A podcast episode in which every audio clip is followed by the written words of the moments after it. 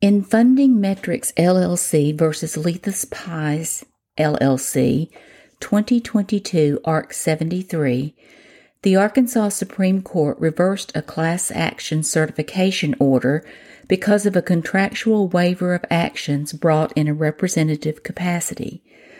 Plaintiff's argument that this was really a securities law case, which prohibits exceptions, was unavailing because the lawsuit fundamentally arose from a contract.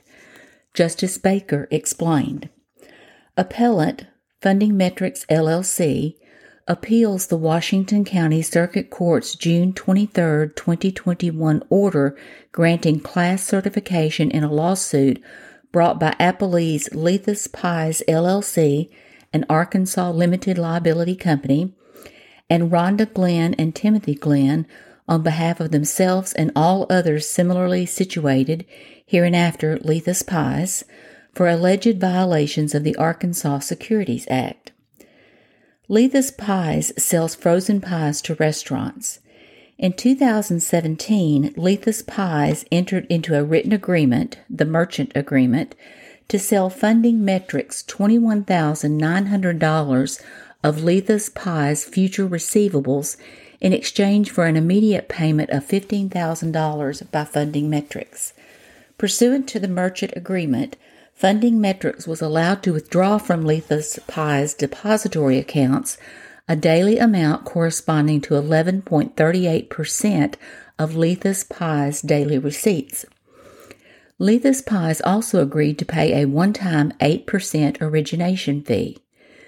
The Glenns signed the agreement on behalf of Lethus Pies.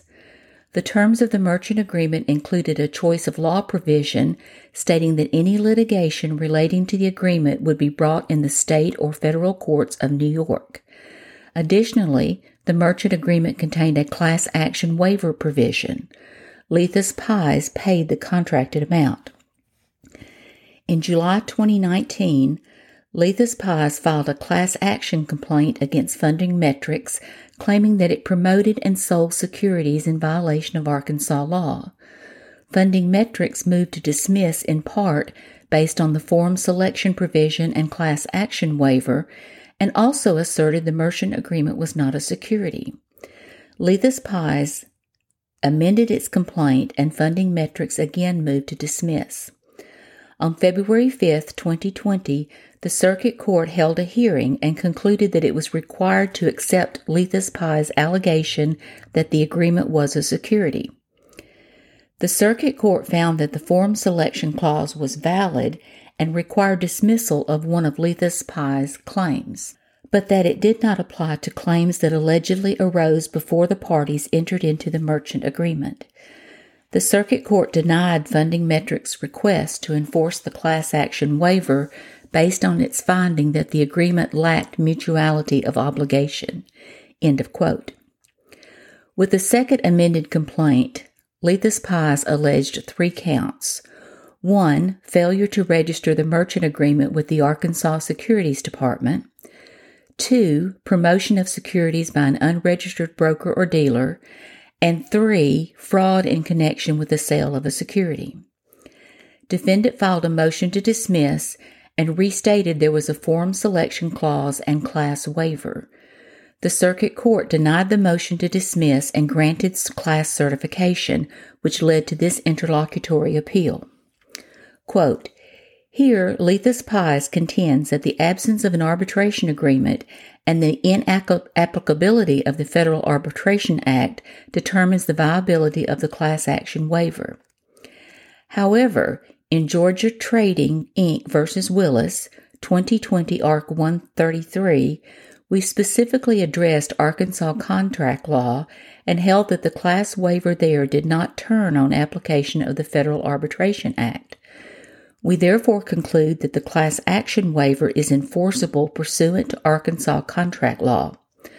Further, we are not persuaded by the argument that the waiver is inapplicable. Lethus Pies contends that the class action waiver does not apply here because Funding Metrics is not seeking to enforce the merchant agreement, but rather to enforce the Arkansas Securities Act. Lethus Pies contends that funding metrics liability exists independently of the execution of the merchant agreement, and neither the class action waiver nor any of the other contract terms apply. We disagree. The parties' relationship is governed by the merchant agreement, and the language of the class action waiver is broad, waiving any right to assert any claims against the other party as a representative action except where such waiver is prohibited by law as against public policy. Also, the operative complaint here seeks rescission of the agreement and return of fees and profits obtained under the merchant agreement. Finally, we reject the argument that the waiver is invalid pursuant to Arkansas securities law. Lethus Pies relies on language in the Arkansas Securities Act that states that parties cannot waive compliance with the Act any condition, stipulation, or provision binding any person acquiring any security to waive compliance with any provision of this chapter or any rule or order under this chapter is void. Ark Code Ann Section 2342 109.